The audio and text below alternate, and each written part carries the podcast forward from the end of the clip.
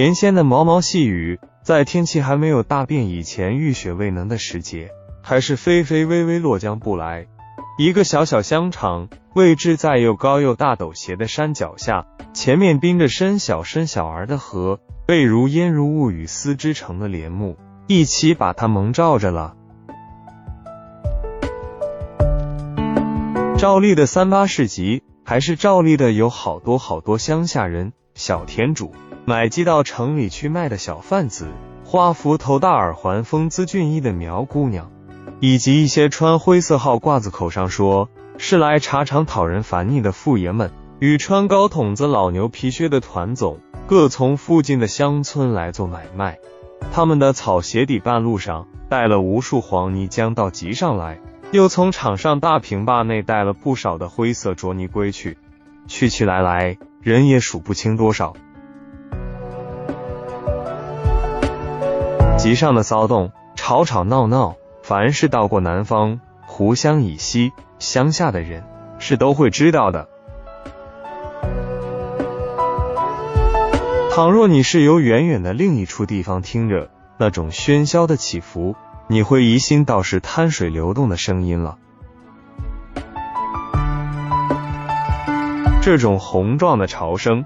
还只是一般做生意人在讨论价钱时很和平的每个论调而起。旧中虽也有遇到卖牛的，场上几个人像唱戏黑花脸出台时那么大喊大嚷找经纪人，也有因秤上不公允而气口角，你骂我一句鸟，我又骂你一句娘，你又骂我一句鸟。然而究竟还是因为人太多，一两桩事实在是万万不能做到的。卖猪的场上，他们把小猪仔的耳朵提起来给买主看时，那种尖锐的嘶喊声使人听来不愉快，至于牙齿根也发酸。卖羊的场上，许多美丽驯服的小羊咩咩地喊着，一些不大守规矩的大羊无聊似的两个把前蹄举起来，做事用前额相碰，大概相碰是可以驱逐无聊的，所以第一次轰的碰后却又做事立起来为第二次预备。牛场却单独占据在场左边一个大平坝，因为牛的生意在这里占了全部交易四分一以上。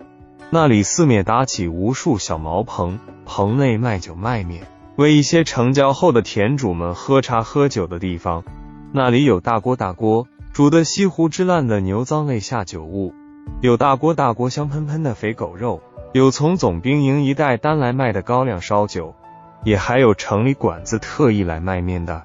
假若你是城里人来这里卖面，他们因为想吃香酱油的缘故都会来你馆子，那么你生意便比其他铺子要更热闹了。到城里时，我们所见到的东西不过小摊子上每样有一点罢了，这里可就大不相同。单单是卖鸡蛋的地方，一排一排的摆列着，满箩满筐的装着，你数过去总是几十担。辣子呢，都是一屋一屋搁着。此外，干了的黄色草烟，用为染房染布的五倍子和栗木皮，还未榨出由来的铜茶子，泥厂白棒白棒了的米，屠桌上大只大只湿了脑袋瓜的净白的肥猪，大腿大腿红腻腻还在跳动的牛肉，都多得怕人。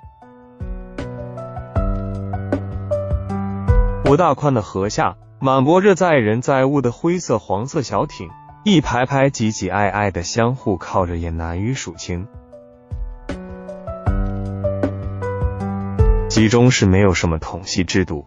虽然在先前开场时总也有几个地方上的相约伯伯、团总守训的把总老爷口头立了一个规约，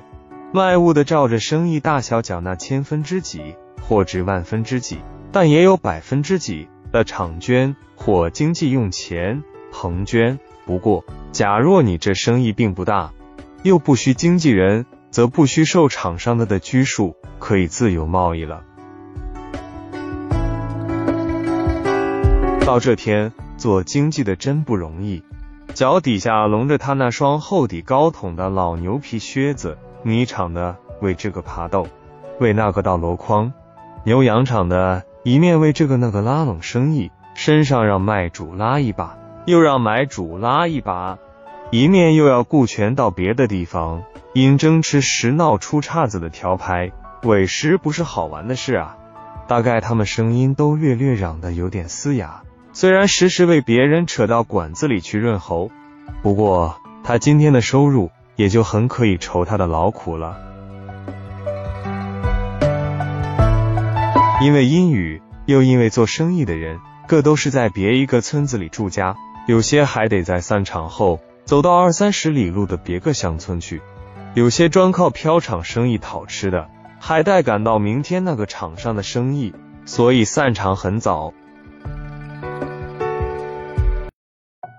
不到晚吹起时，场上大平坝似乎又觉得宽大空阔起来了。再过些时候，除了屠桌下几只大狗在啃嚼，残余因分配不平均在那里不顾命的奋斗外，便只有由河下送来的几声清脆高声了。归去的人们也见或有骑着家中打筛的瓷马，马像颈下挂着一串小铜铃，叮叮当当跑着的，但这是少数，大多数还是赖着两只脚在泥浆里翻来翻去。他们总笑嘻嘻的担着箩筐，或背一个大竹背笼，满装上青菜、萝卜、牛肺、牛肝、牛肉、盐、豆腐、猪肠子一类东西，手上提的小竹筒不消说是酒与油，有的拿草绳套着小猪小羊的颈项牵起忙跑，有的肩膊上挂了一个毛蓝布，绣有白四季花或福字万字的搭帘，赶着他新买的牛，搭帘内当然已空，有的却是口袋满装着钱，心中满装着欢喜，这世间各样人都有。我们还有机会可以见到许多令人妒羡、赞美、惊奇又美丽又娟美又天真的青年老奶、苗小姐和阿女牙、苗妇人。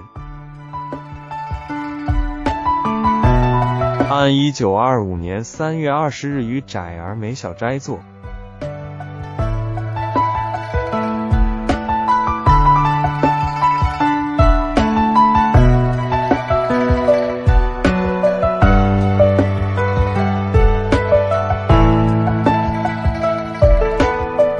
感谢收听，再见。